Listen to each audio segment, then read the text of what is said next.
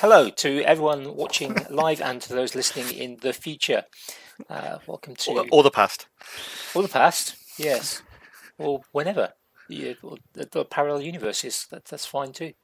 Um, so wherever, whenever you are listening, welcome uh, to episode six of Maker's Waffle, and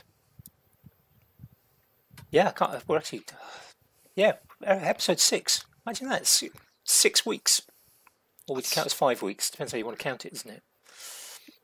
Uh, Six episodes and and a bit that Yeah. we kind of fumbled through at the start. So we're going, and that, that's good. Hopefully, we'll soon be at double figures. That's- That's usually how maths, maths and numbers work. Yeah, it does. The trick, apparently, according to one of my uh, podcasting friends in America, Mr. Uh, Vincent Ferrari, is to get to 25, 24 or 25 episodes. If you can get there, you're probably going to keep going. Apparently, that's hmm. the key. So, Apart from all the ones that have finished shortly afterwards. you, yeah. yeah. All those have gone extended hiatuses like Thoughts on the Tinkerage. Yeah, that's fits and starts, isn't it? Yeah, well, it's an occasional podcast. It's that, that's how I'm, I'm defining it now. But there's there's one brewing anyway. Uh, so, uh, uh, as usual, uh, as we intend to every week, uh, we have our guest, and this week we have on his very first podcast. Uh, I don't want to say interview, conversation, appearance. Waffle, perhaps? Waffle. yes. We have uh, Dan Wood from Maker Geek, who some people may be familiar with. Uh, Good evening. And uh, thank you very much for having me. I feel a little bit underqualified to be here, given some of the previous guests. But uh, you know, if there was an error on your lists, I'll just roll with that. That's fine. no, our lists Happy we have our lists are have been very very carefully curated. Um, And as diverse as we could possibly find for a, a selection of makery. That's what we're going for. Excellent. Well, I say I've enjoyed them so far, and uh, hopefully I won't uh, buck the trend too badly. Um, It's early days yet. yeah, I'm sure it's going to be absolutely fine. So I, I yeah, it's as as we've mentioned previously, we we don't really want a particular set of questions that we kind of follow every session, but being aware that this is your first podcast, um, and that who are you, somewhere Dan? else, yeah, that's it. Who the hell are you? How did you get here? yes. What let do, you what, do you, what do you do? yeah, what, what do you make? wow. Why are you a geek? Wow, What sort of uh, geek are you? Because so there's such a range of geeks. My goodness. Uh, so who am I? I guess I um, am a forty-something-year-old guy who tinkers with a lot of different things. Um, I um, I, I guess I started a YouTube channel a few years ago, and before that, I had a blog and all that kind of stuff. So, I I am a, a dedicated hobbyist, I guess. So, unlike unlike many in in kind of the the space, I have no particular interest in making it a full time gig. I'm just Professional just amateur. like professionally pottering around in my garage at the weekend, doing doing stuff to keep me entertained and off the streets. You know, just like just uh, out of trouble, playing around. So I kind of uh, get involved in lots of different things, and I, I sort of become very comfortable with the idea that my output is not particularly um, kind of planned or or specific like it's sort of I'm, I'm very into tools and learning processes like i'm fascinated by kind of learning the ability to do things even if i don't have a specific kind of goal in mind for that thing Yeah. um, Skills so collector, I think is the I- term, isn't it? uh, skills collector yeah that's a nice term so i i and i i've sort of realized I've, I've sort of developed an ecosystem of tools so that i can create projects that are for other tools and so all i do is really like make things for each of the other tools in the workshop in this kind of cycle so Purchasing uh, opportunities. yeah yeah so it, it- there's a lot of that kind of thing where occasionally my wife asked like do you do anything anything practical? It's like no i you know this tool i get so i can make things for that tool and that tool i use to make things for this other tool. Uh, and it's fine. It's a happy little ecosystem. Um, and so it keeps me out of trouble for the weekends. So uh, yeah that's that's kind of uh, what i spend a lot of time doing. Um, and uh, I say I started many years ago writing a blog about stuff because I, I have a horrible memory, so I decided at some point that it would make sense to like record projects and ideas and just sort of put them in blog form. And, and then at some point, YouTube kind of became a fairly undeniable thing. Like, well, if you're if you're talking about kind of actions you're taking, I think you're making like it's a very photo heavy blog in the first place, so it's sort of a fairly obvious skip to to video and then obviously Instagram and such. So, so yeah, that sort of uh, occasionally I decide the project I'm working on I should film it, and so I do. Um, and sometimes they don't make it all the way to edited, but sometimes they do. Um, and then I and then I publish them, and so uh, a few a few people are kind enough to follow me on on the YouTube, which is nice. Um, and as as always, the videos you think that are going to be amazing and everyone's going to love do nothing, and the things that you thought were a, a, throwaway, like sure I'll just knock this out, become like the thing that gets thousands of views. But hey, that's fine. That's fine. Um, but yeah, that's that's pretty much it. Say playing with many tools. Um, I have a day job that I actually quite like, which keeps me very busy Monday to Friday. Uh, so I'm very much like pack everything into the weekend that I can. Um, but fortunately, I, I I do earn enough to buy some fun tools to play with, and that's that's very very satisfying. I think there's a lot of parallels between us. Right. Yeah, day, like day job. day, day job, if I'm not mistaken, is kind of sort of IT computer programming developer based? It is. I, am officially a DevOps engineer for, for whatever the current terminology is. Like it changes changes as the wind blows. But um, yeah, trying to trying to keep systems running and avoid any resume generating events, that sort of thing. Um, I love that phrase. um, I say keeps keeps me occupied. Get to play with new technology, whatever the developers latest wheeze is, trying to figure out how to make sure it's going to be uh, secure and like reliable and all that kind of stuff.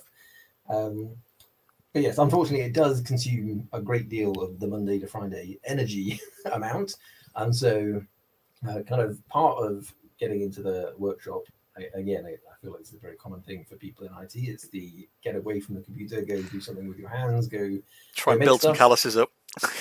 the, the the downside, obviously, being a geek is that I at least 50% of things I want to work on also involve computers. So I wind up back at the desk as well, doing stuff, CAD models or programming yep. robots or whatnot. Spent a good chunk of this weekend playing with 3D, um, 3D sort of video effects stuff, trying to learn Blender, which um, well, it wasn't making a video background for a podcast by any chance, was it? It wasn't. No, this actually this is my this is my work background. this is my normal work background. Normally, this is my employer's logo sits here, but I I, I switched that out. But um, yeah, I did think about making one a new one just for this, but uh, but no, this is this is my my semi-pro uh, meeting attendance background um, because I have a very small, otherwise very cluttered room. I Try not to show it too much. Sat in a cupboard. Clutter? I've, I've, I've no idea what you mean might mean no by clutter here. Yeah, yeah, that's fine. Uh, yeah. yeah, I'm going to stay quiet. so, yeah, uh, so, so uh, kind of so the, the workshop forms a partial escape then I, I can't say a complete escape for you yeah no, there's a lot it, of I, it is it is good i say I, I think you know when you when you're pushed for time at the weekend, as I'm sure we all are, there's a lot of like umming and ahhing about, you know, how much time do I spend on this new CAD model or learning this new thing in order to be ready for the next project, and how much time do I spend, you know, tidying the workshop, which is an absolute mess right now.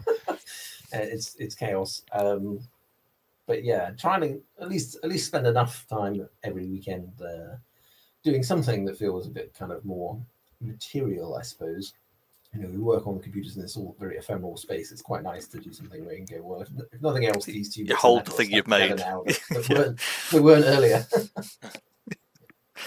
Absolutely, totally with you there, hundred percent. Now your workshop. I mean, I, I, I watch most of your videos. Um, I can't say, I'm afraid, on if I'm honest, that I've watched absolutely all of them. You do have a fair number of videos, that's, that's um, but I've certainly been for the last few I years. the only person that's watched them all is my mother, so that's fine. and yourself during the edit, hopefully. Well, yeah, too many times during the edit. I, I will say, if anyone watching the stream wants a drinking game, if I begin a sentence with the word "so," feel free to take a shot.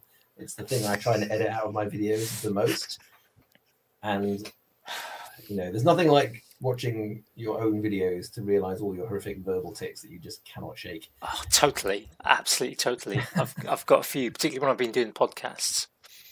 Um, that's It's a great lesson in so all your bad many. habits, isn't it?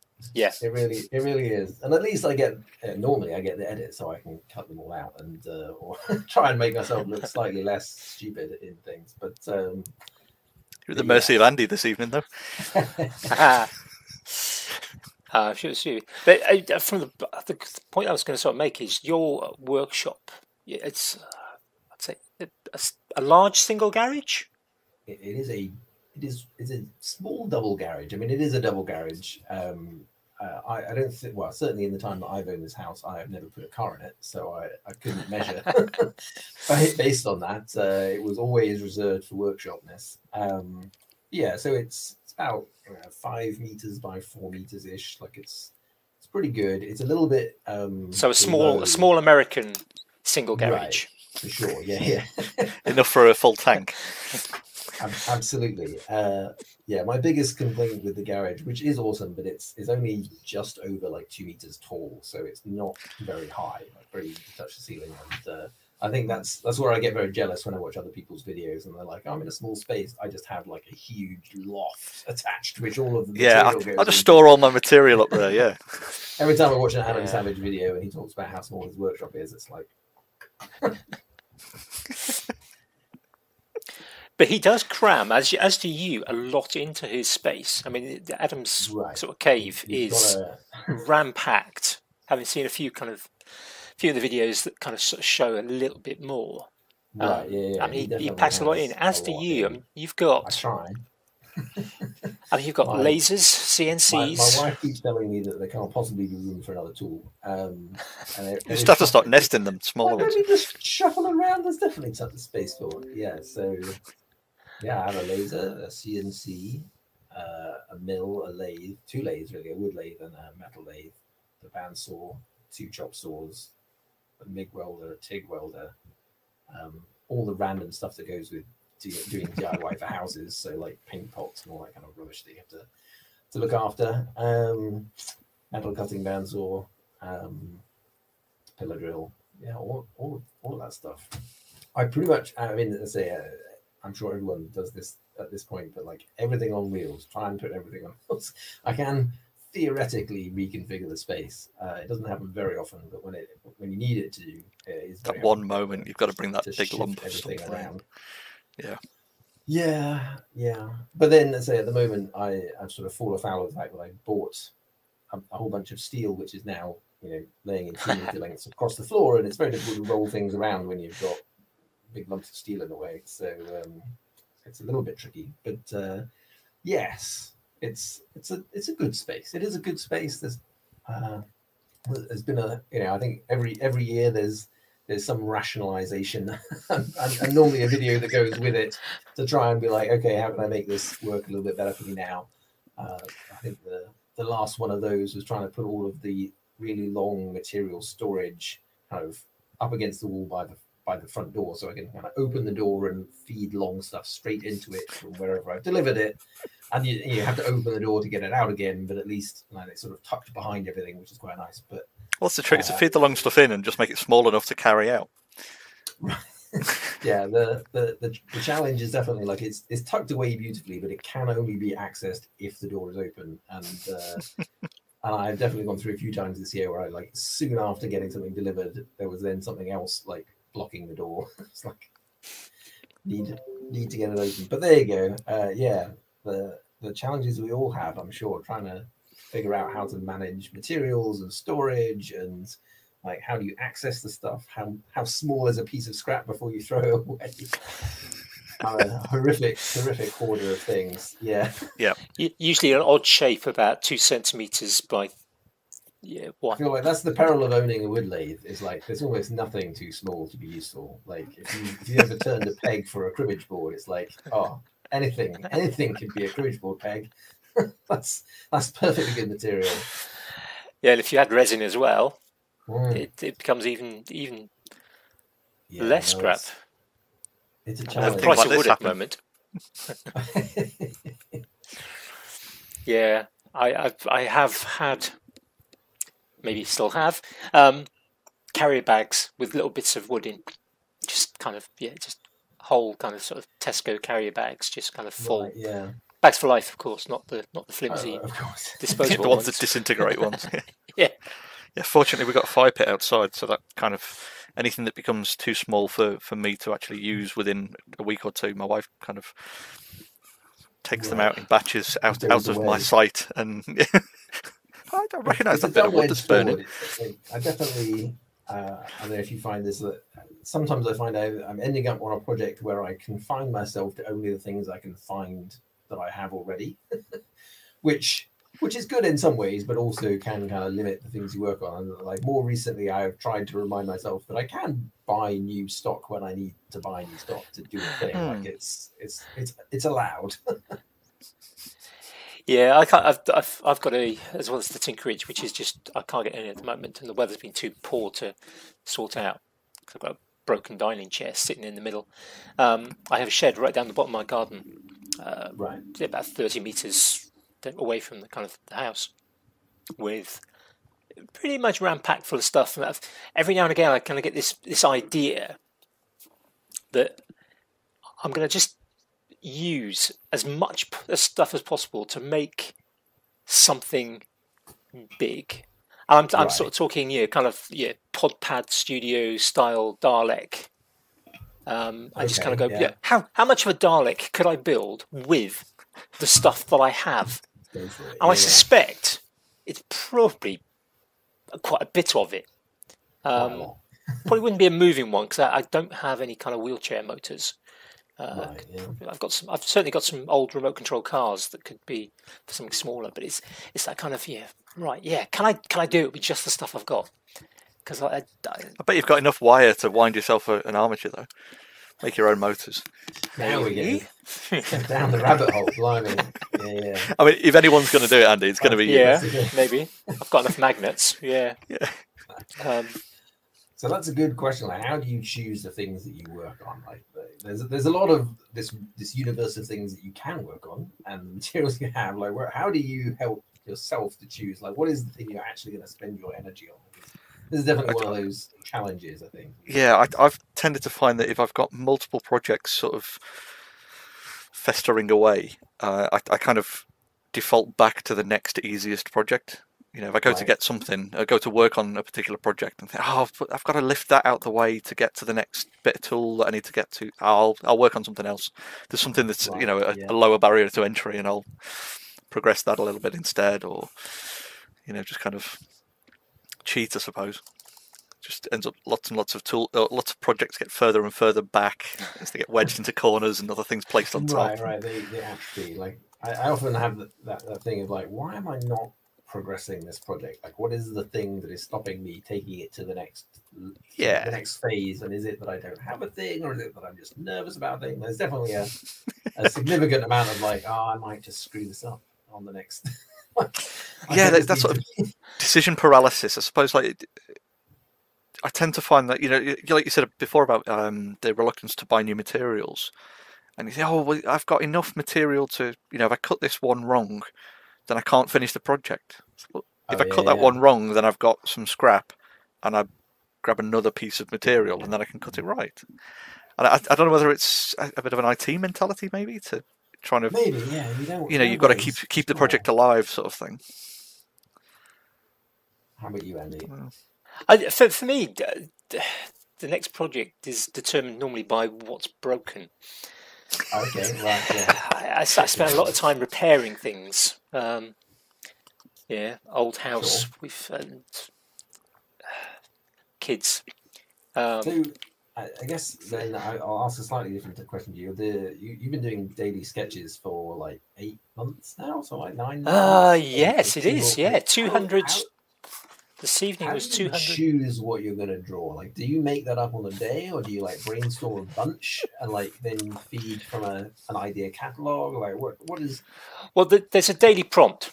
So Rob Thomas, Prickly Sauce on Instagram, Okay, um, is the guy who instigated this Project 12365. So he's doing 12 post-sized uh, drawings. He's doing one a month okay, uh, with a daily drawing. So he's generating every month a, a random 28 to 31 prompts, uh, trying not to repeat any that have already gone. Uh, just literally using an internet random word generator. oh, interesting.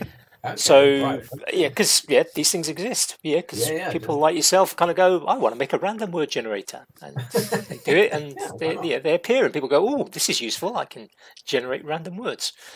Um, so so so to a certain extent, the decision for me for the drawings is okay. What can I draw? Because particularly as since Christmas, I've gone down the route of going for single line drawings. There's been many days where I've kind of gone, oh, I could, I really could draw this. I could draw this thing. Yeah, there's no way I'll ever turn that into one line. Um, Yeah, but in I'll think fairness- of something else. Some of the ones you have turned into one line is phenomenal. Absolutely, and, and I find that fascinating. Like, do you do you have to practice? Do you like how do you get Well, I practice every day. Yeah, But- every day but I like- practice. for, for any given image? uh, you- Does it, is it like oh you know I, I messed it up halfway through and I start again or or you like It starts- it's- straight in, it starts no in problem, pencil. one line boom Yeah, it starts. It starts in pencil. So I, I essentially do two sketches every day, but you, as kind of the audience, only ever see one. right. So I start. I start with a, a essentially a conventional pencil sketch.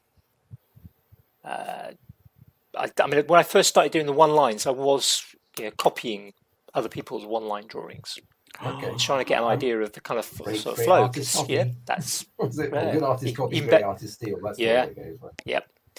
Everything's so a I remix. was, I was, I kind of sort of started out by just sort of doing this kind of just ordinary sketches. After I kind of got over the copying stage, yeah, I, I just I spend I tend not to do it until the evening. So I normally the after I've published a day's one, I will prepare for the next day by writing up the word and. So I'm I'm going to bed thinking about that word. I'm waking up so you're thinking uh, dog walk. I'm thinking about that word. I'm thinking about what can I draw. I'll sometimes Google the word and Google doing a Google image search to see what comes up. Sometimes I'll think about multiple phrases get used with a word. Uh, I'm trying to think of a good one that might have. Uh, so yeah, 15th of July is going to be bat. So yeah, is, is that going to be a rounder's bat? Is that going to be a flying bat? A vampire bat? Ahead of time Yeah. enough that you can kind of think about Batman, yeah. So I, I'll I'll think of kind of you know, multiple approaches. So essentially, a little kind of brainstorm, right yeah, um, yeah and then kind of think, think, well, what can I? Which of those can I turn into one line?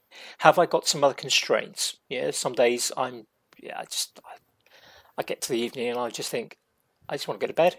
But I've, Right, I've said. I'm going to do something every day. I'm going to do something, so I'm just going to. It, it, if it can't be done in 20 minutes, it's not going to get done. So I'm just going to do something in 20 minutes. Other days I'll kind of go, yeah, I'm actually I've, energy levels are good. I've got some really good ideas. I want to do something that's going to be a bit more involved. Um, so I mean, yeah, the, the past few days, you know, the the lava lamp, although it, it's actually one from a couple of days ago, was right yeah yeah one that I really liked. It's come out really well, but actually it was probably one of the quickest ones I've drawn. Um, Right, not the quickest. I mean, there's been some which have been really simple, and that's when I've normally been sort of just too tired to do anything else. But then, like this evening, the um, if you have those who haven't seen it yet, uh, obviously if you're hearing on Wednesday, look back a few days on my Instagram. Um, I've done an Eames chair, the theme was chair oh a and chair. I I like I'd love I'm never going to get one because they're stupidly priced. Well, um, yeah. But I'd, I'd I've never even sat in one. I've never even seen one in real life. Yeah, I've only ever seen them on TV or, Yeah, yeah. in books. I, I'd love one. Yeah, they, they look so comfortable. They're iconic. they are They're gorgeous chairs. So I thought, well, that's the chair I want to do. Um, so I, it, it took a while to find a, a, an image uh that I could use as a source image that I could then kind of sort of sketch out, and then once I've sketched it out, I've then got to kind of work out the path. And the path is often the slow bit. I, It's, well, I it's taking me a couple of hours That's sometimes. Like, Yeah. how do you figure out the path? Yeah, and, and it's it's kind of how do you make a path that's you're not going to go back over yourself too many times, or Right. you yeah, kind of go in it- odd it's areas. very satisfying when it seems like it should. Like that's exactly how you do it. Of course. like you don't Yeah. want to cheat much. And, so, and sometimes I just sometimes there's a kind of you there's a bit you kind of go right. I know how I'm going to do this bit, so I kind of I draw that bit in in pen and kind of go Right. right. I've got that bit, and then you kind of sit and wait. Work And sometimes when you do the bit, you get one bit done, and you kind of then go right. You know what? I've been at this for an hour and a half. I, I'm just I'm going to do it. Starting the pen, and now I'm just going to go. And I, I think I've done enough now interesting. I wouldn't say it's easy, but I've done enough now that sometimes I just kind of go, sod it. I'm going to start, and the the pen is just going to follow it. And it, Go for it. I, I, there's been a few times where I've kind of I've struggled for like two hours, and I've gone, gone. I'm just going to start, and within five minutes it's done, and I'm going. Yeah, Yeah. actually that's all right. There right. you go. There'll be the odd Sometimes line. There's a few times where you kind of go, oh no, that would have been better there. This pen, I can't change it, and I'm not redoing the whole thing. So That's the advantage of doing one every day, right? It's just like, ah, if this one is not 100% perfect, that's fine. It's always part of the journey towards uh, Absolutely. And uh, this, this, this is the, the thing that's, I think, been good for me. I mean, I, as, as I mentioned somewhere uh, quite a while back, I gave up art as an activity when I was 14. Yeah, I had to drop art in school. I wanted to do art as an option, but I couldn't because there just weren't enough options. And I knew I wanted to do all the sciences. Uh, and it was like, no, I dropped it. And I, and I never followed it up. I wasn't the arty Right, type. yeah. I mean, got- there was a guy who's in my class who's who's now a professional artist. That's his job.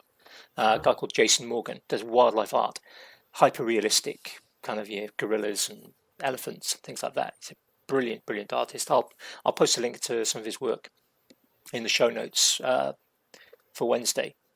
And yeah, I mean, obviously he took his his art to. Uh, he didn't start out as a professional artist. You know, he, he, he kind of went Right, into the yeah. normal world of work, and but he's he's now set himself to a position where he's able to do that. And you kind of think, yeah, yeah, he's got you know, the same age as me, so he's got you know, forty odd years of practice of art, and I've missed, yeah, I've missed sort of you know, Right, a lot of practice. thirty-five of those. Um, I mean, I bet he's a terrible physicist, though. uh,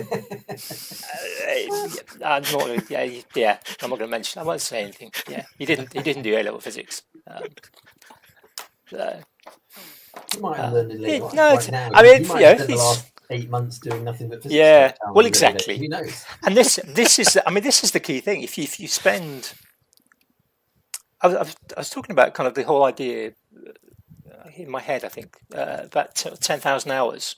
Yeah, it Oh, was the yeah, yeah, Will. the Malcolm Gladwell thing, ten yeah. thousand hours to master something, and I, I disagree with it. I Agreed. disagree. I think it's I think it's kind of as it's like many pop uh, philosophy and pop psychology type things. It's a it's a nice little soundbite. Right, it's a Makes for a good thing. book. And Yeah, I'm sure he's not unaware of that, right? yeah. Hmm. And well, I, if you actually kind of sort of read a bit deeper, he, he is, and it's you kind of think, well, yeah, if you don't if you don't practice properly for ten thousand hours, you you're, you're not going to master something. You've just spent ten thousand hours. Yeah, You- how you, you probably will get better, but you may not necessarily have mastered practice, something. Specific Yeah. directed practice is, Yeah, is where it's at. absolutely. Uh, But but, it's but somebody else, isn't yeah, All sweeping statements are generalizations Yeah. at best. yes, yeah, like eighty-seven percent of statistics being made up. Um, Absolutely. So, Jamie, what about you? Practice. How do you like? Do you there the things that you make time to practice for? Because again, this is another thing that I, I think Yeah, struggle well- with. Right? It's like time is limited. You know, if you're not good Yeah. something, you want to be good at something. like investing. I think that's the thing. It, I think for me, it, it tends to be a case of trying to trying to work out what are transferable skills and practice Right, the yeah. things that are more transferable. Um, I suppose getting You know, it's a bit more 80-20 rule maybe. You know, if you if you can get there's no there's no real need for me in any of the stuff that I do to try and get you know hundred percent of something, but if I can get close enough by, you know, transferring some skills from something else I've learned or done to then get sort of a head start on something, that, that tends to be the you know kind of budget and see approach. Right. Yeah. For- There's for most things, to be really. said for like uh, in that whole skills acquisition thing of like you kind of Absolutely, yeah. around and around and around and like you sort of hopefully the next time you come back you're like oh I know a little bit like I've got a little bit more context for what this could be a little bit more kind Exactly, yeah. of wide ideas. Uh, yeah. Yeah. I think that's the thing is if you go into things with a, a, a broad mind and a reasonable memory, then you've at least got a, a, a good Oh, start I for a lot of terrible things. memory. That's no good for me. I like to I like to think of it as the kind of yeah, it's the it's the kind of whole sort of jack of all trades, master of none. Exactly. Which Indeed. which yeah, most people know that phrase, but uh, I mean, as you know, our friends on Fools for Tools discussed many many many episodes ago. Uh, it's an incomplete phrase. Yeah, the, the rest of it says yeah, yeah, it's oftentimes better than a master of one. Uh, and I that for me that's that's always been I wouldn't say my aim, but the slot that I've fallen into. Hmm. Yeah, I'm, I'm, I'm. I don't think I'd want to be a master of one thing. Yeah, I'm fascinated by them. Like, I love Yeah. watching people who are just like incredible at something. Like, and it's really Yeah. inspiring to watch somebody be incredible at something and be like, oh, and, and the, the people who make it look easy and accessible are fantastic. Uh, and part of that is like, wow, yeah, you do nothing but this and you're incredible. at it." but you know, you made me believe that I could get not bad at it. That's that's a good thing. But this, I mean, it's just it's Yeah. that continued practice. I mean, you know, if we look at you know the work you do, you make some of the stuff that you've been doing look accessible and easy. I mean, Hopefully. your recent autonomous camera operator project. Oh yeah, camera's been. I mean- So cool. I mean, A, how did you think of that? B, I mean, just how many skills did you have to put in place to get that working? That's an interesting one because uh, I mean it's been a long project. It's sort of evolved over time. It started out essentially as just a, a three print of an off the shelf uh, pan and tilt rig, right? From a Thingiverse project, I found somebody who published all the parts. I was like, great, this would fit my camera. Print the parts, whatever. Um, the, the control is a bit interesting because obviously they print the, the physical kind of mechanical parts of it, but how do you control it? Now, many, now many years ago, I attempted to build my own CNC machine, a CNC router. Uh, and so that was kind of my first project in which I sort of got into computer control of motors. And this is where the, the maker and the geek really kind of comes together is that whole Yeah. I have a computer do a physical thing in the real world. And that is, uh, is an interesting dynamic. I learned a lot about how not to build a CNC router, which was exciting. Um, or, or Lots more of making point, mistakes. uh, well, a lot of it is actually discovering how how much physics really bites you, really bites you. if if you're uh, not shielded in your electronics when you're spinning up a high RPM uh, machine, like high voltage, high RPM, great big router right next to your unshielded electronics causes very strange problems, and that is difficult to handle. But very interesting. So you sort of spend a lot of time with like, well, this seems like it should work, but it just jitters all over the place whenever I spin up the router. That's exciting. Um, but like that kind of was my intro to there's a fantastic open source project called Grbl, which Mm. is a piece of software that runs on an Arduino and it does CNC control. And and basically it just knows how to convert the standard G code that machines run on and, and turn it into pulse signals to your motors and and uh, and it just makes all of that stuff very accessible to easy use. Like follow the instructions and put it on your Arduino and wire things up, and away you go. Um, and so, having had that experience, first building a CNC of my own, and then I bought one from Ooznest, um, the, the Ox, which I built, and so that's my Mhm. my machine. But uh, that experience sort of ran into okay, so I need to control this camera, and it's basically just X Y Z control. That's just what CNC machines are. Yeah. I know how to to tell this Grbl software how to do stuff with motors, so I'll just wire that together. Um, the the bit that gets well got a little bit more interesting is you know with a traditional CNC machine you make your CAD model and you you use a program to figure out all of the paths and etc. and all the instructions. And you don't want to do any of that with your camera. your camera, you you want to be able to just be like, I just want to move you to a place and like save a position and whatever. So there was a lot of writing some custom code to allow me to like, well, how do you control this thing? Like, what is the input, and how do you make it kind of save those positions and move around, and what what do you want it to do? Uh, and so uh, that again was like, go on the internet, Google is your friend. Um, I you know found an example for using a uh, like an Xbox controller thing to just like just, literally just how do you read inputs from a joystick?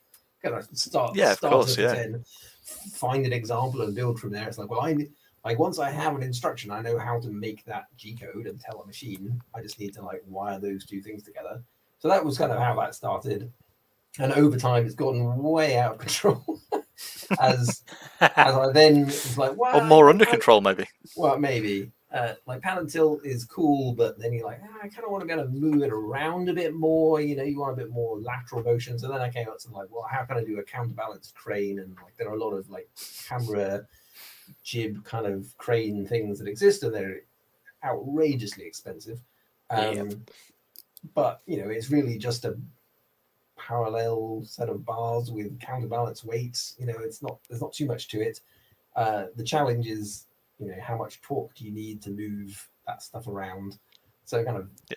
you know, whipped up a thing with some aluminium channel and it didn't work at all. And then I did it again with steel bar and it worked a little bit better and and it bound up horrifically. And there was just like a lot of iterating of just like, uh, how do you make it? I mean, welding is fantastic, uh, but welding is a wonderful way of building something that like looks like it's going to work, and then you weld it and it just binds horribly because it's just twisted a little bit. Right? It's just like just a little bit, just enough to really add a lot of friction to the system.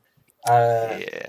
so yeah, there was a lot of a lot of that. But then I once I kind of got that working, 3D printers are amazing because you can just print gears and cogs and all that kind of stuff.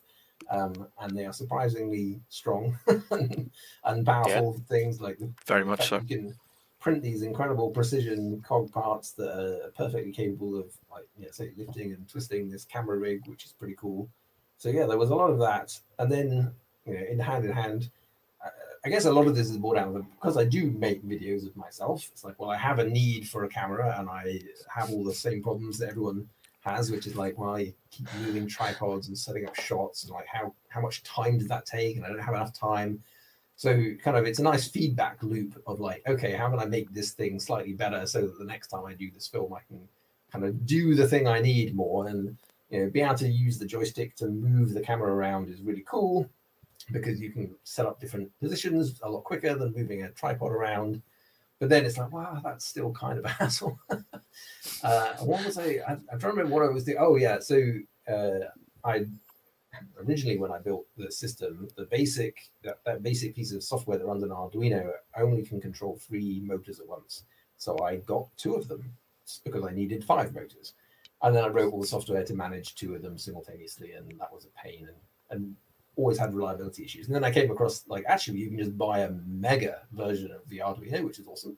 Yeah. Um, and there is a version of that software for the Mega which controls up to five at once simultaneously. So I was like, great, that simplifies a ton of stuff. Fantastic. Uh, and as part of that, I was kind of refining the joystick and like really just going down the path of like, how can I make it smoother? And then uh, Phil Pinksy, actually, uh, Pinksky, uh, on one of my Instagram uh, videos, just asked, "Oh, you you thought about doing kind of tracking and autonomous follow?" and I, my initial reaction was just like, ah, "I don't really know." No, you but know? yeah, Well, maybe. was thinking, like, and it, my initial thought was like face tracking. And I was like, I don't really want to do face tracking. Like I, yeah, my, my, the way I kind of work with it is I set up a shot that I want or a set of shots that I want and then movements between them, and then I run that program whilst I'm doing the thing. It's like I don't really want face tracking because that felt a bit too like I don't want Mhm. it moving around while I'm doing something. But so I'm literally Quite Skynet. through. Well, it, it was more just that I was like, it's kind of not the way I shoot. But I was I was writing a response to like, no, Phil, that's not really what I. And I was like, well, then maybe it would be useful to set these shots up with tracking. And so I kind of got into the like, well, let me go and look at what kind of tracking tokens is like and how do you do that kind of detection of of these um, glyphs and such. And again, people before us have done amazing things and make it available free. It's fantastic. Like what, yeah, what, what a it's time to people like James alive. Bruton and things as, as well. He's he's done a, a lot of that kind of stuff, and Right. Yeah. Savas, Papa Sava, he's been doing playing around with that kind of thing lately, and you know, automatically generating a, a, a, hat on top of someone's head and things like that. Right, yeah, yeah. So there's a Yeah. there's a university in Spain somewhere that, that I guess it was somebody's research project for computer vision and detection of tokens, and they call them uh, ArUco tokens, which is like AR something of University of somewhere. Uh, but it's literally a library, and you just load it and say, "Hey, I'm I'm going to be using this set of 100 glyphs. I'm going to feed you a frame from my picture. You tell me if you see any of your glyphs, and it just spits Yeah. out coordinates if, if it sees them." and it's a really incredibly easy library to use. So it does a it does a very impressive thing, but as, as a sort of an end coder, it's really very very simple. And then you just say, well, okay, if you've detected, you know, it detects these things and it knows their ID, so you can associate different actions against the different IDs. And so then I kind of started down this path of like, well, what what can you make this camera do with these different kind of glyphs? What do you want it to to be able to do? I think I guess part of my realization in that process was when you use a, a controller to control the camera, like you are looking at what the camera sees and you're kind of interpolating that into like, okay, you need, you need to go right a bit and down a bit and whatever. And so there's like this extra hop in the way. But when you can just say, hey, camera, here's a token, look at it, and just be like, I want you to look over here. you just put you've there. sort of made like a, a visual stream deck almost, haven't you? Right. Yeah. Yeah. So it's it's it's a very much more streamlined thing to be able to just say, like, to know, like, like just hold it up and just drag drag the camera around with your hand and be like, this is the thing I want you to look at, and then I can show you another token and say, right, that's a waypoint. Okay, now come over here. that's a waypoint. Come over here. That's a waypoint. Right. Go. Um, and it's a really um, I find it I sort of it's relatively early days, but I'm finding it quite an interesting kind of way of interacting with it. Um, and yeah, so it's been an interesting, it's been a long project, but uh, but that's where you know the inspiration really just came from that random comment on on on Instagram video where I was just like, ah, maybe maybe I should go down there. And now I've got a long to do list of all the extra enhancements I need to write into the code for the different things I want it to be able to do now. Um, which also speaks a little bit to the the problem, uh, the, the, the problem with all these things. Like I started this thinking, ah, this will save me a load of time because Yep. I move all this this tripod around all over the place, and like this will make it faster to set things up. But it's a little bit like exercise. You think when you, as you exercise more, it's going to get easier, but it doesn't. You just like do more and work harder. Do So- more of it, yeah. Yeah. so what's actually happened is like, well, what would previously have just been a static shot? Now I'm like, oh, what are the five positions that I can set up, and what positions between them that I can do, and like how fast should it go? And oh, maybe I'll rewrite this piece of software to allow me to do this a bit differently. I was going to say it's, it's a bit of a sort of a catch twenty two with that kind of thing, isn't it? Because you've you've sort of used your your skills from your day job to make an aspect of your hobby easier, but have actually then just added more projects to your hobby list Right? Yeah. yeah. that involve your day job more. uh, yeah, more coding and things, and, and a lot of like, I, God help anyone that looks at my GitHub repository kind of history because I, I, I spend a lot of time. It's I a just- call to action for everyone in the comments now. Please don't. You'll see the million times. I'm just like, now fix that typo. Now fix that typo. Now because because the camera is isolated mostly, and so I just like use it to git pull uh, to the update and then run it, and then it crashes immediately. And ah, stupid. Did that slightly wrong. So there's a lot of just me talking to myself in the comments of just like, oh no, I broke that again. Oh no, and I named that wrong because I, yeah, Fix this bit, stuff broke the other bit. all of that happens. Uh, so yeah, and yeah, inevitably the thing you thought was going to take you five minutes takes you like three hours to, to get working. But uh, but it is it is cool. It's a very satisfying thing. I feel like this, I say, as a the, the maker geek, the, anything that makes computers move a thing in the real world is quite a satisfying thing. Yeah. Um, and it, yeah, it's it's quite exciting to be able to do that. Like, oh, it's doing it's doing what I told it, or it's not, but it's still doing something. Is is that had a bit of feedback of like what, what, why is it doing the thing that I told it not to do? Well, yeah.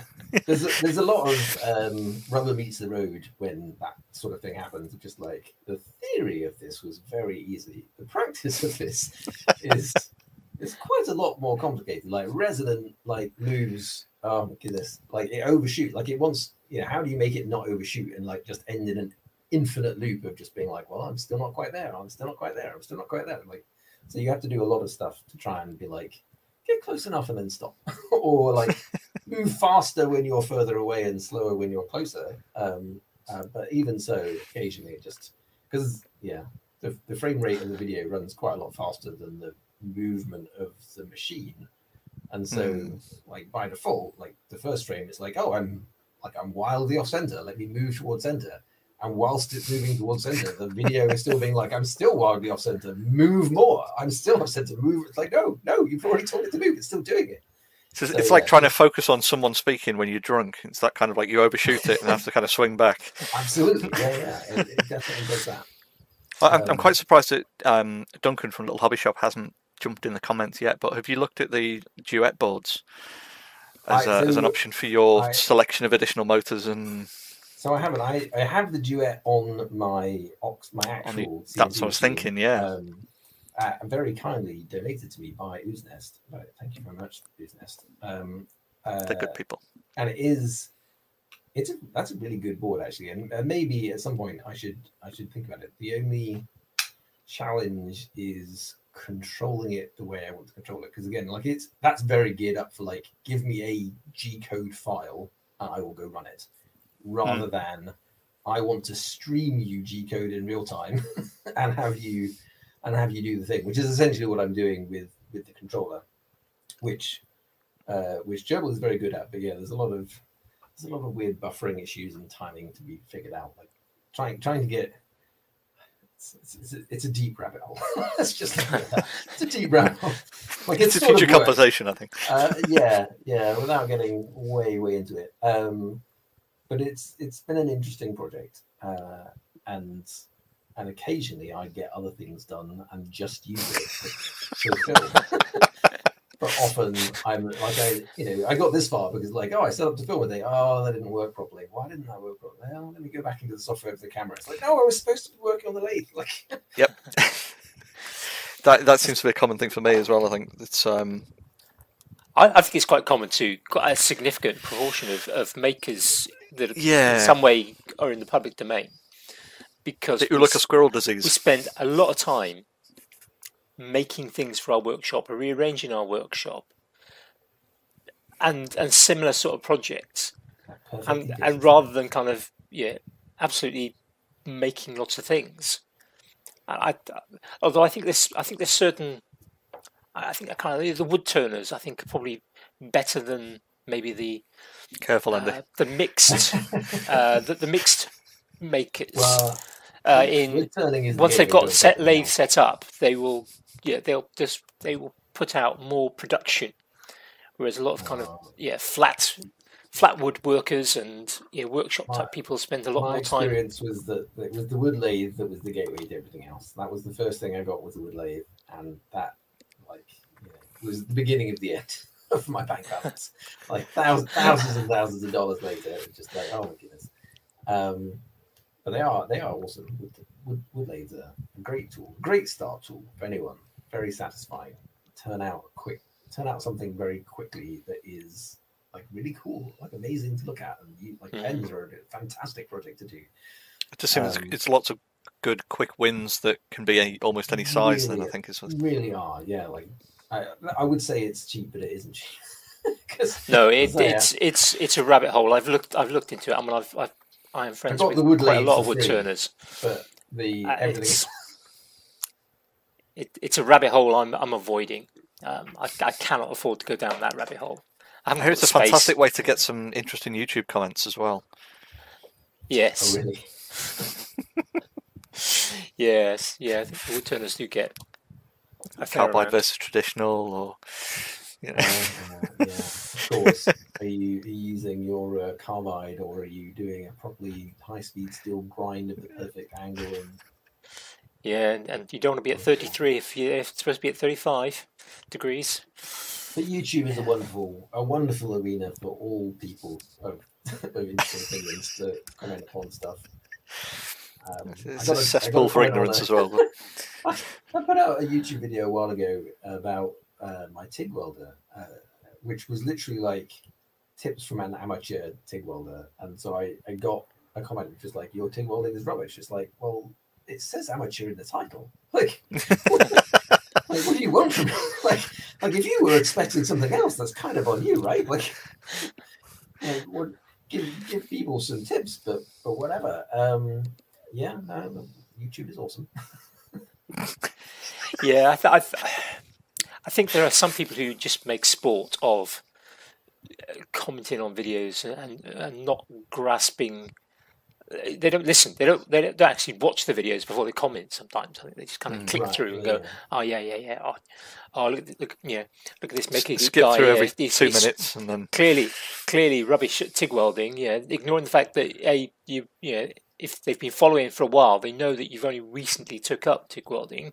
You're new to it, and as explained in the video, you're sharing some of the things that you've learnt about TIG welding that might help somebody else indeed. pick it up a bit quicker. Or be less daunted by it. Like it's a fact that that I mean, I mean, obviously, I think all tools are amazing because because they are. But TIG welding is a, an amazing thing. Everyone should have a go at TIG welding. I, it's one of those Mm. things I wish was more easily accessible. Like I'd spent a while looking for like other welding courses around, but like welding courses are very expensive and few and far between. Certainly where I live. Um, but yeah, maybe this is a makerspace thing. I don't know how much uh, most makerspaces have, but but people should have an opportunity to use interesting tools, and a TIG welder is a fantastic tool to play with. totally agree. That it's it's it's on my list as uh, to to get to. I think is the uh, it's going to be a gateway drug for me. I think. Yeah. Yeah, Can be a long list. you, you- you mentioned kind of make maker spaces there. Is, is a make a makerspace something you have access to? I mean you've got a pretty much a makerspace of your own. Well, and this is this is kind of the thing. Like, I guess early on when I when I was doing um, wood turning, like the first thing I joined a wood turning club. That was kind of the closest thing of like going and seeing other people and um, demos and examples and stuff like that. But uh, I guess at that point, makerspaces weren't really a thing. Um, kind of, what are we talking? I guess fifteen years ago, sixteen years ago. Um, I moved away before the Southampton Makerspace kind of started up, um, and I've never really lived very close to one. Um, and also, I'm a, a terrible person that buys lots of tools, so I'm Made very your own fortunate, very fortunate position to be able to just be like, I'll just buy myself one of those things, um, and uh, yeah, learn to play with it. So I've not, I've not engaged in a in a makerspace, which is a shame in some ways. I think it would be cool to hang out with and see people, but. Uh, uh, I do I do wonder how tool kind of scheduling works, particularly with things like 3D printers, which seem like kind of a very a very obvious maker kind of tool, but everything takes so long to print. I feel like Yeah, that yeah. must be a nightmare to schedule. Yeah, when, when we had Duncan on, um, he, he's sort of been loosely involved with the makerspace near him, um, kind of in charge of setting printers up and stuff. Right? it's- Yeah, yeah, yeah. yeah, it's uh, from what I've from what we've understood from sort of uh, off podcast chats and stuff. It's an absolute nightmare. You know, But trying also, manage I mean, it all. within that space, depending on how experienced somebody is at 3D printing, you can make some decisions in your part that substantially impact the print time. And so Oh, I, yes. could, I, I could imagine you spend Yep. half your time being like, "What are you doing? Like, like you've just like doubled the time that this thing is doing just for you because you made this Yep. one like boring. Just like just do it this way." I know. turn the I part see the other way up, of and it's not going to use half a kilo of filament just in support. right yeah, yeah yeah like people make odd decisions where it's like you, if you just drafted this you wouldn't need any of these supports like this would be much much better um yeah i think that would probably drive me crazy if, if i just saw the utilization of those things Just like uh, can't can't cope that's why i have my own it's sort of tucked in the corner um That's why I just have many of them. yeah, Just I- buy more for when when you're printing something that's taking a while and you want to print a second thing. You need a second printer, and then Wait, you end up with six. The, the Hovalin recently, right? Like I'm I have, yes. that thing. How It's amazing. how that like is that is it really fully 3D printed? Like, is there like something that makes it rigid up the center? Like, There is. So it's a the body is a single piece. That print's just vertically stood up. Right. Uh, that was just the best part of 51 hours, I think, to print that. And then the neck is a single piece print, Right. um, and that dovetails into the body. And then you run a 500 mil, 8 mil carbon fiber rod, right, straight right. down So through the neck. thing that gives it the, and that that locks the, the the two in. strength.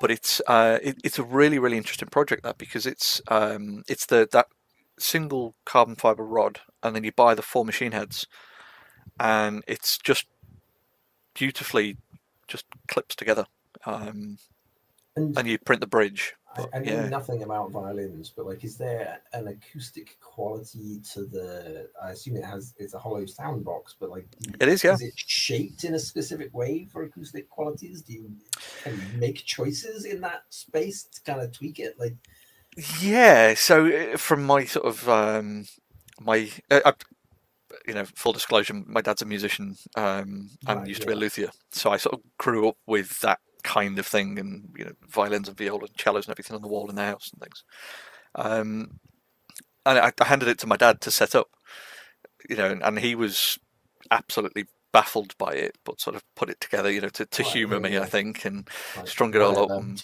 yeah, it's like violin. it's, it's very clever, but you know it's going to sound rubbish. And then he sort of put it together, tuned it up, and and was like sort of completely dumbfounded for a good five or ten minutes, just looking at this thing and then having a go. And but it's a, it's a violin, and it, it sounds like a violin. You know, it's it, it's just. Right, I mean, it, it, it's however many iterations in. It's you know version five point three or something that's been going for however many years of the project. It's constantly tweaking and evolving and things. Um, but yeah, it, I'm always fascinated by. I mean, 3D printing is amazing because it can do stuff that cannot be done other ways. And I'm, Correct, I'm yeah. very interested to know whether there are things that you could do within that incredibly ancient traditional kind of art, where it's like, oh, because this is a 3D printer, we can like modify the sound box in a clever way that kind of makes it absolutely do yeah. interesting things. Like that's an uh, a, a, awesome project. Uh, 50 hours though. My goodness. I think. I I mean, just in fairness, I was printing it slowly. well, You yeah, get I right, don't you? Yeah, I mean, the, the entire thing was, was around about 500 kilos all in for the whole lot. No, not 500 kilos. 500 kilos that seems a little. That would on be- your shoulder. yeah, on my daughter's shoulder at that. Yeah, 500 grams, half a kilo. yeah, yeah, half a kilo. That's that's a lot of plastic. That is a lot of plastic. It is, but I mean, the, the you know the, the the neck is almost solid. You know that that's three perimeters or you know 1.2 mil walls and uh, you know Yeah. 30 percent infill and things like that. So it's the uh, you know the, the walls on the on the body, of course, are well, you know, again, I think they're they're about one and a half mil, maybe something like that. Right. So there's not a lot of plastic in the body. It's just that it's a large vacuous shape that's got a lot of uh, slightly wi- wibbly wobbly kind of parts. It's, the, the- the contact patch on the bottom's tiny. fascinating- fascinating. I mean, I'm. I'm not a musician, but the the physicist in me is is, is sort of uh, combined with the maker is kind of throwing stacks of questions into my head of things like, yeah, does, does the the choice of filament make a difference? Yeah, if you use a carbon-based filament over a sort of PLA-based, Yeah, so that PETG over one of those. Yeah, it, what difference is the filament going to make if you tweak the the wall thickness slightly? Yeah, I mean, acoustics is. Uh, I mean, I, I, I, I wouldn't say I, I still get about nightmares about my acoustic kind of uh, lectures at university and the, the maths involved in it. That was sure. horrendous, Mm. um, and something I'm, I've kind of gladly forgotten. Um, I, I certainly I couldn't tackle that maths now. Uh, or certainly not without kind of a good six months of practice beforehand. yeah, I mean that was something I was discussing with my dad as to whether or not the because I, I did the um, the sound box was done out of PLA, but the uh, the bridge and the neck were done out of PETG. Um, so I mean they've got different relative densities as well. You know, so yeah, yeah. Yeah, you know, and, and obviously different properties. But um, I'd love to reprint it in something like TPU, you know, like a, a, a hydrometer TPU that's it's got more flex to it, but it's not a you know it's a more rigid filament, but it is still a flexible violin essentially, just to see if there's you know if that was doable almost. Um, you know, obviously there's tension in the strings, but whether or not there would be enough rigidity in the rest of the body to be able to cope with it. Because I also have no real concept of how much tension it requires to make a string at the right kind of like. The, obviously, you need a carbon fiber rod to keep it stiff, but like, how much tension actually is there there, and like, do you have other options Yeah. there? But I mean, if you- if you think like the the material that the violins are made out of anyway is relatively thin, so they're, Absolutely, they're not too yeah. dissimilar in in you know in density and uh, rigidity and everything as well. I mean, the the, um, the whole piece looks and feels like a violin and plays like a violin, sounds like a violin. You know, Do you do anything, any finishing to it, or like it's literally just off the printer done, or you kind of sanded and So- or anything? it was done basically i i, I had uh, from callum at 3d tomorrow i had a, a large two kilo roll of pla that i'd been using for another project so there was a load of that left and sunlu had sent me a load of um, PETG so i kind of ran um, I ran the prints off in what I had basically to hand as a as a test. Um, so I, I did very very little finishing, a little bit on the back of the neck just to kind of make it feel okay when you slide the hand up and down. Right. Um, but otherwise, on the body, I, I didn't do anything to it. It didn't need a massive amount, in fairness. But um, I think when we do a, you know, the idea was to, to you know sort of do a test print and then let my daughter pick the, the, the filament she'd like it in, and then when she saw the black and green, she went, "I quite like that." I like that one. Yeah. Because I mean, that's the other amazing thing about 3D printing. Like, it, it- you can get a 3D print very smooth. Like, if you want, if Oh, you want absolutely. to finish it, like if you want to go for it, like obviously difficult to get into some of the crevices, but like for for large swathes, like you can really polish up and like paint and polish and paint, and like get incredible Absolutely. on that stuff. It's uh, fantastic. I mean, even just just wet sanding the PETG to on the fingerboard, it was absolutely smooth. Right. Yeah. Yeah. Yeah, Ah, I see. Yeah. God, my, my casting brain also wonders whether or not you could then cast the components in something else. J- Jesmonite um, Just, so neck on it or something. just amazing material. God, I love Jesmonite. Um, but but yeah, like 'cause that again takes an incredible smooth surface, and uh, Mm. I mean it's a little bit brittle perhaps, but again, I guess if you're strengthening it with a carbon fiber rod, that's probably That's. If it's reinforced, essentially like reinforced Absolutely, concrete. Yeah. It's the same thing. Yeah, yeah, yeah. I suppose you could Yeah. always mix fibers in with the Jesmonite as well. Indeed, yeah. I, I first heard about it from a colleague whose wife makes um, like sculptural pieces and like uh, busts and such in sort of um, like outdoor sort of sculpture, I guess. Um, And like she uses it as sort of mock stone, but again, like they layering up with um, fibers to to make it stronger and flexible. It's like it's very, very much about that. Um, it's uh, it's cool. It's a really it's a really interesting material. If people haven't tried casting Jesmonite, they should definitely do it. It's cool. It's Yeah, strong. um, Duncan from Little Hobby Shop is uh, he's he's really getting into Jesmonite, and um, when he sort of discovered it, he gently nudged Andy and I towards it, uh, along with some other friends from the uh, the Makers Waffle stuff. And uh, I, I bought the kit and still haven't got around to doing it. And he um, couple of years ago, I, I guess it was Gently nudges me. I, I took a bunch of Jesmonite blocks that I'd made to make a central just to show people because I was like, this this stuff is cool. like it's it's really interesting material, and you should probably know about it and, and play with it. Um, yeah, I did a whole weird series of just like odd blocks from Jesmonite, like different colors and some of them hollow, and just just experimenting with like what what what it can do and uh, what the form is like. Um, but yeah, it's uh, I think it's, it's quite exciting, really, what, what's happening in terms of material development now. I mean, material science is is it's a fascinating subject, and I think now we're seeing availability. uh, we're starting to see commercially a range of materials appearing that you know previously wouldn't be accessible. I mean, the the Jesmonite, the some of the acrylics that people like GPS agencies are putting out. Hmm. Yeah, it's it, and it's it's seeing people now doing things with them. It's not just the stuff that's happening in university labs all over the country that unless you're in that little Right. that little circle you you get to hear about. If you're outside of that, you probably won't. I think I think the fact that you can buy a kit that's like you know it's a couple of kilo kit and it's whatever 20 25 pounds that's, Yeah. that's an incredibly accessible way to get into something which the fact that you can order that and have it delivered it's like great that's enough to be getting on with do a bunch of stuff.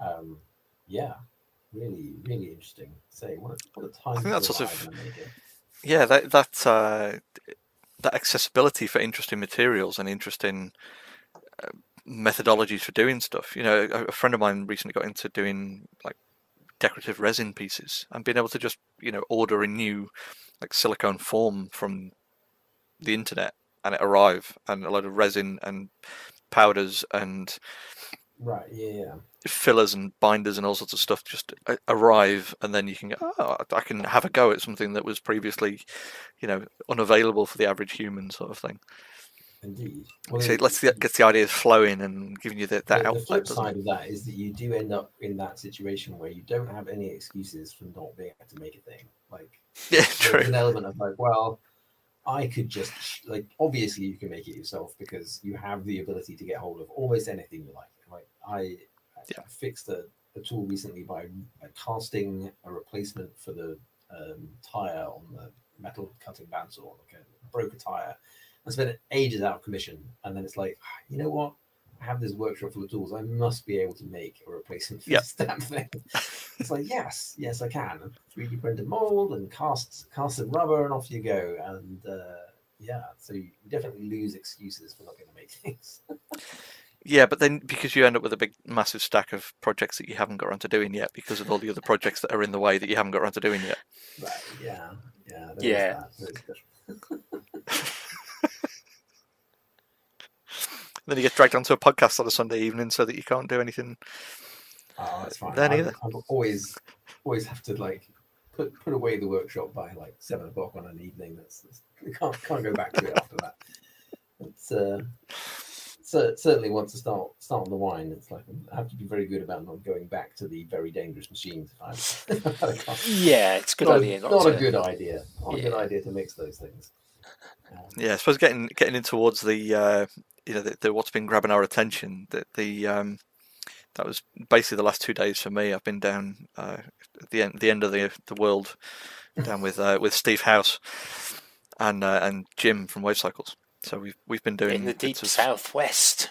yeah, down in Dorchester, but um, terrible West Country accent there. But Yeah. um, yeah, that that sort of point of like, should we, you know, put down the, the welders and the grinders and, and just get get on the whiskey? Well, yeah, yeah. I suppose if we do that, then we're not going to wander back out late at night and try again, and you know, you have to make a decision. The day is over now. yeah. And that was that was very much what happened yesterday. Was that sort of. Uh, no, if we, if we if we stop now and we eat, we'll take our boots off and then we won't go back out. That's then we can open the whiskey. We, we're fine. You know, if we take the boots off, that'll do that. That's that's the end to the day then. Yeah, getting the boots off, I think, is, is probably one of the key things, isn't it? It's it's. Well, I, when I used to go sort of backpacking a lot of years, like, case of right, when the boots are coming off at the end of the day, they're not going back on. Yeah, And- exactly. Yeah, so where where we have dinner, yeah, we've got to determine are we camping as well as having dinner? Because if we're camping, obviously we're going to put the tent up and we're going to take the boots off. But if we're just stopping for food and we're not camping, the boots are staying on because they're not Right, going yeah. back on afterwards. Yeah, that was that was pretty much the deciding factor. Was boots off, whiskey open. That'll do. Yeah.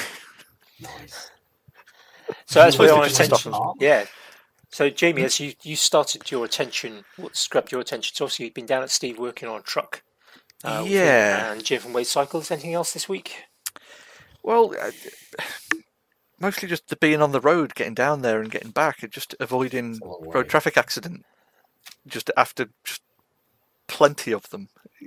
It just seems to be a, an exercise in, in reminding me how annoying people can be and how um, how the pandemic seems to just ruined ruined everyone's already bad driving ability and made it even It was worse. always bad after like every half term. I can't imagine what it's like after people have been out of it for. Horrific. it's absolutely horrific. Um, but yeah, I mean that, that's that's been the main thing is is listening to really really cheesy, um, you know, sort of early two thousands music and, and late nineties Britpop and you know all sorts of uh, music to, to regress to. I think is a good thing. You know, three lads in the in their mid thirties playing with tools and making a mess is, you know, it needs a good soundtrack. Good. So that that's pretty much been me for the uh, the last week, really, in, in prep for that. And then, uh, yeah, I literally got got back in. Um,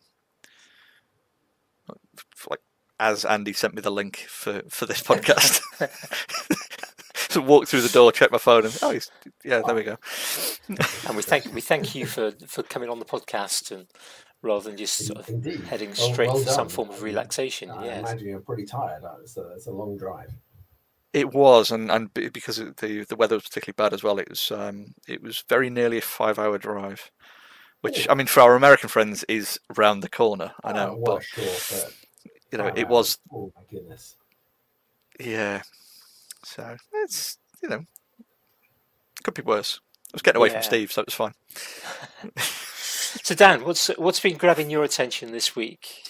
This week, uh, well, it's kind of coming out. out of out of the maker spectrum. I, I, mentioned earlier that I spent a lot of time this, this weekend trying to learn this tool Blender, which is an open source kind of 3D modeling and visual effects bag of wonders. Um, and it, it's an extraordinary, extraordinary piece of software that is hmm. free. Mm. Um, Absolutely. I've yeah. been watching the videos of a guy called Ian Hubert, who has been using this tool for 15 years. and so he is truly an expert. Uh, but he recently, uh, maybe in the last week or two weeks, published kind of the first episode of a sci fi short series that he has been working on almost alone. Like it's not entirely alone. The credits show a bunch of people, but he has done all the video effects for this thing, and like his partner is the lead actress, and it is mind blowing what he has been able to achieve with this free piece of software and an idea mm-hmm. and just like time. and he does uh, a really interesting series of videos on his channel called like lazy tutor- tutorials for lazy people. They're like one minute long and and they're really interesting and inspiring. And I like the format. I, I might have to try and s- steal aspects of the format, but they they're literally like one minute videos in which he just blazingly fast does something really cool in Blender, and it is and it's like everything from uh, you know rendering realistic looking flyers on a wall, like make them look good, right, all the way to like simulate a thousand people walking around this city scene that's good enough for your like aerial shot And in, in a minute and so wow. he goes fast and you have to kind of you know it's very much a rewatch it and pause and whatever but mm. what he gets across i think is a really interesting aspect of if you understand the effect that you want you don't have to go insanely into the detail like you can get away with a lot of kind of corner cutting and shortcuts um, and you can achieve a really interesting effect. And there's you know there's the classic thing like if if the story you're telling is good, then people are not like if people are paying attention to the fact that you have kind of a slightly wonky model of a person walking, then you probably aren't telling a very compelling. The story, story. isn't good enough, yeah.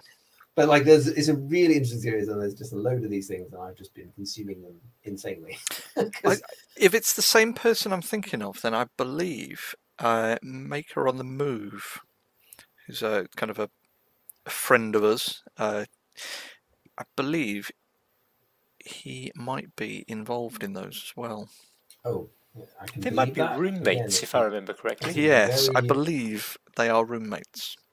Interesting. Or housemates. Um, but it's a yeah, it's a, it's a cool it's a cool piece of software. It's been around for a long time and it keeps getting better and better. I I literally spent most of this weekend, like slowly trying to rotoscope myself out of a scene so that I can use it because I have an idea for a thing that I want to do in the future, uh, and and try and learn it. But um, yeah, so that's that's probably the thing that's captured my attention in the last week or so. Um, that's a uh, good thing to capture your attention. It's been good. And any good projects coming up? Anything for us to look forward to? Oh, my It's just goodness. continuation There's of. so many projects. Uh, More I'm- revisions to the camera software. more revisions. There's so many more revisions to the camera software. Uh, I'm currently making chairs for my garden. I am filming, but I have no idea whether I'll actually end up making a film out of it. I'm making an instrument vise from a project, uh, like a kit, which has been going for months, and I have been filming parts of and learning the mill. Um, at some point, that will get there. Uh, yeah, I don't know, like just lots, lots of different things. Um, and I say I've got a lot of things on on video, and as I start editing them, that's normally the point at which I'm like, ah, ah, it's rubbish, or or like sure up or down. Like Instagram is the place where almost everything I'm working on ends up with a picture on Instagram, at least something, and like thirty percent of that winds up in a video on YouTube. it's like, oh, this is good enough to actually be be something, or or normally Yeah, it's all- it's all content, enough isn't it? Something. Yeah, yeah. So um yeah garden chairs is probably the next thing that might be a video um i don't know how exciting that is to most people but i saw the summer coming and thought i i would like some comfy chairs for my garden and then i looked online and saw how incredibly expensive comfy chairs for your garden are. Yeah. I was like, well, I really like this design. Oh, they only want thirteen hundred pounds each. Hmm, maybe I shall order myself some metal and make my own. Um, so that that is the process right now. Uh, we'll see if we'll see. It might might be a video, might not, but uh, it's definitely been a lot on Instagram at the moment. Yeah, I've been following your kind of uh, Like, how you attempts bend to get equally, Yeah, how do you yeah, get equally bent a bent shape and do it? I mean, this is the the classic maker problem. Making one is normally not that difficult. Making two that look the same, whew, that's That's why for me it everything's a prototype. Yeah, make, making a pair of chairs that look like they're supposed to be a pair uh, may have bitten off more like a Jew, but we'll see. Yeah, I like. I How quite. about you, I- Andy? I, yeah, I was just going to say I quite like the idea sometimes of going completely eclectic on sort of like things like chairs. Right, it's having kind intentionally yeah. completely different. yeah, Oh, yeah. six six dining chairs that are, you look completely different. Um, Absolutely. Two different ends of the same table. yeah, yeah. Well, that's there's no thought as well. Yes, yeah. Um, I've spent. Uh, I started mowing the lawn earlier in the week, and the lawnmower stopped, Oh no. which was kind of uh, not a good Did thing get, to get have. the happen. scissors out, or Well, I hadn't. Yeah, yeah, yeah. No, yeah, yeah. That's not going to happen. Um, I did that a few times when I was a kid. Yeah, yeah. Kind of. Yeah. Here's some. Here's some shears. Cut the cut the lawn. Yeah, yeah. I'm not. I'm not going to do that to myself. But it. Yeah, it stopped working. We've had it mm, close to ten years. Um, but yeah, it doesn't get used that often. But I, uh, yes, I've been doing a bit of maintenance on that. I think I've sorted it. I think so- so- some vents got blocked up with caked up uh, grass because I hadn't done a good enough job last year of cleaning off at the end of the season. Uh, so I'm hoping that that's now fixed. Um, had the thing apart, blasted it out with compressed air, etc. Uh, took the blade off. There was some stuff caught around the blade, around the axle, not for the blade. So I'm kind of hoping that that's fixed. So that took. And as yeah, it's typical as you kind of put something back together. You think, why is this thing that's supposed to spring back in place not springing back into place? Oh, that's because the Why do I have a handful of parts? Oh yeah, so it's kind of like right. How do I put that? Where did that spring actually come from, or where did it sit? So I kind of got that back together, okay. Um, but kind of attention-wise, a couple of things caught my eye. Uh, actually, today, really, uh, uh, somebody that people watching may know, uh, uh, Peter. I'm going to mess his Piotr. Uh, surname Kolansky, I think, up in Mhm. Edinburgh. Uh, Craft Tech in was his YouTube channel. He he cut he, he cut his YouTube channel uh, about four or five months ago. Um, and kind of, I think he was getting off social media pretty much full stop. And he's reopened, uh, starting from scratch, his uh, channel. And a friend of his helped him with some filming. And he's he's made a, a, a table, a, a kind of, um, I'm not sure it's big enough for a desk or more, more of a kind of a, uh console table. And the filming of it is absolutely fantastic. Uh, I will post the link. I haven't had a chance yet to post it. I literally this afternoon came across it, and it's a blooming good video. I look Um, forward to that because Pete's good. I didn't realise he was back. yeah, Yep, he's back up and running. Uh, so really pleased to see that, and it's a fantastic video. And he currently has seven or eight subscribers. Uh, so uh, go and head out to Craftotheque. Uh, that's uh, C R A F T, so craft, and then OTech, O T H E Q U E. Um, worth kind of yeah hunting him down and getting them a subscription. I'll I'll put the link in as soon as I can. I'll, I'll try and do it either this evening or, or in the morning, uh, so people can find that in the sort of show notes. And the other one that uh, another uh, Polish friend of ours, Carol, uh, posted in the Waffle group this afternoon was an Instagram page which I've not come across before, called the the Alternative uh, Limb Company, and it's it's prosthetics, and it's I think it's kind of uh, certainly the few images that I've had a chance to look at so far seem to be up around sort of Darlington, and they're just doing some blooming awesome work with prosthetics, and Fantastic. I, I, I, I quite like that sort of thing. There's, some brilliant Mm, work with too, 3D yeah. printing and prosthetics, Oh, and it, I can. I, I, I, am I fortunate? Yeah, I, th- I, I'm, I don't know anyone that needs prosthetics, and I think if I did, I would probably start getting involved in it because it's it, there's a lot of good to be done. There are people who are connected to people who do it, and I'm- think if I had a connection to somebody, I would probably get more involved. Uh, it, There it's is a, a thing. local a- or a locally run initiative with 3D printing prosthetics for kids, which There is, is, a yes. fantastic little I can't remember the name of it off the top of my head. Um, I do follow them No, me either. on Instagram and YouTube, but they don't post very often. Um, A friend they- of mine they- is uh, is involved with it with our local hospital. You know, if, if any kids come through, they reach out to people with 3D printers who can uh, reprint mounts and the prosthetics and stuff. Obviously, because as, as kids grow, it's uh, a lot more. it's it's a very simple design, but it, it's one is, that yeah. is very effective for kids, and they're often because they've been 3D printed. People are kind of customizing them with kind of your Marvel Mm-hmm. characterization or, or some other such thing. So it's, it's not just a, a a prosthetic arm; it's a Winter Soldier prosthetic arm, you know, or, or Captain America. So I, I think it's a it's a it's a nice thing for particularly for the sort of young kids who are oh, are Mm. growing and who are yeah having the difficulties of trying to maneuver in a world which is aimed for people with two good arms and uh, it's it is a fantastic piece of work. I think they deserve a yeah the people who are doing that the guy who started it I think yeah, deserves if he hasn't already got you know an MBE or an OBE or something. it's just, just fantastic work. Some recognition, definitely. Yeah. Yeah. Yeah, I'll, I'll see if I can dig out a link to that and uh, just to make a quick note before I forget. Um, yeah, it reminded me that uh, I posted today, and I'll include this one as well. There's a, a brilliant TED talk uh, of a, a lady called Aimee Mullins. Aimee Mullins, yes. has a Oh, prosthetic leg, and it's it's it's a it's a f- it's a funny talk, and it's it's a It it's is. a it's an interesting talk as well, seeing the kind of work of prosthetics, and she has uh, she's missing uh, lower legs, um, both, Both- both legs. both of them, so yeah, she has the ability to change her height from I think five foot nine to six foot three, depending on what mood she's in.